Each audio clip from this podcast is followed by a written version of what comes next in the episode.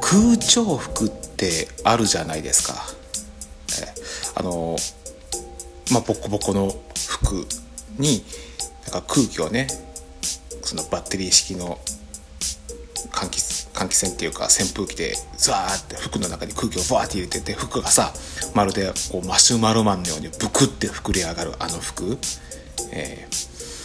なんか私の中ではねあの空調服をねこうスイッチをオンって入れるたんびにね心の中でアーマードマッスルスーツ起動みたいな感じでね、えーアーマードマッスルスーツ AM スーツ、えーこれねスプリガン知ってる人にしかわからないネタだよな。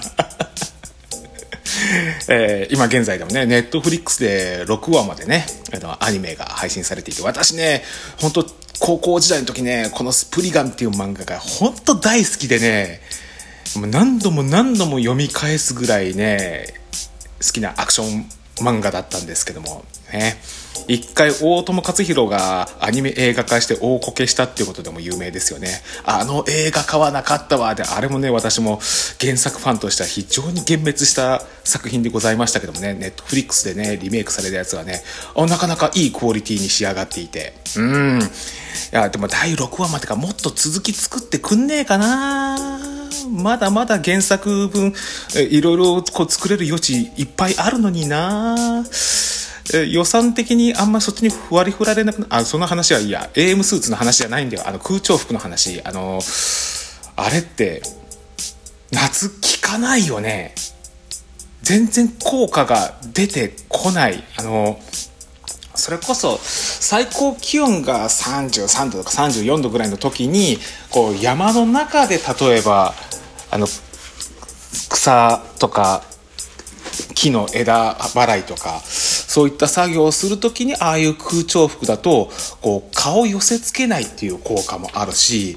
多少ね木々のこう影の方から入ってくるこう冷たい風とかが中に入ってきてああ超気持ちいいみたいになるんですけどいかんせんこの農場の中での空調服っていうのはただただ熱風を吸い込むだけ。余計に暑いみたいな感じになるっていうね。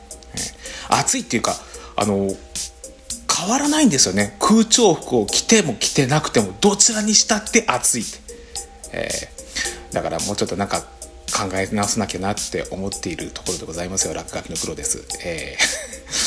ーえー前置きが長い、えースプリガンの下りいるのか。あのー夏でねやっぱ疲れがたまるっていうのはもちろんなんですけど暑さに慣れちゃってると思い込んでると危険だって。ていうそういうことなんですよ。つまりねまあ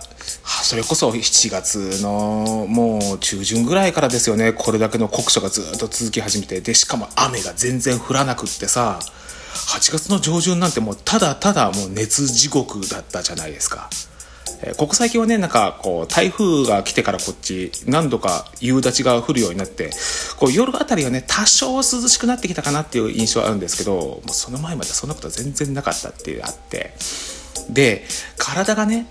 もう暑い暑いうわ暑いよっていうことにこう慣れすぎちゃったかばっかしに私みたいにねこの現場で、えー全然クーラーの効かないところで仕事してる身としてはね。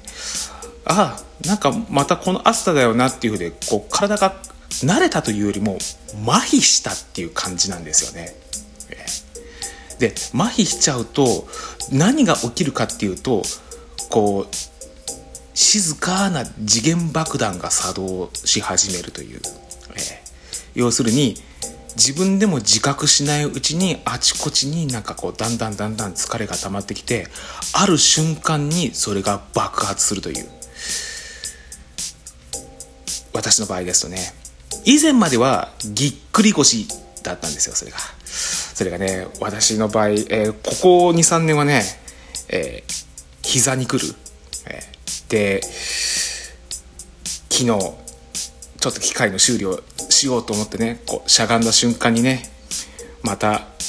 右膝が爆発しました。痛えピキーンって急に来ましてね。で以来ねもうちょっと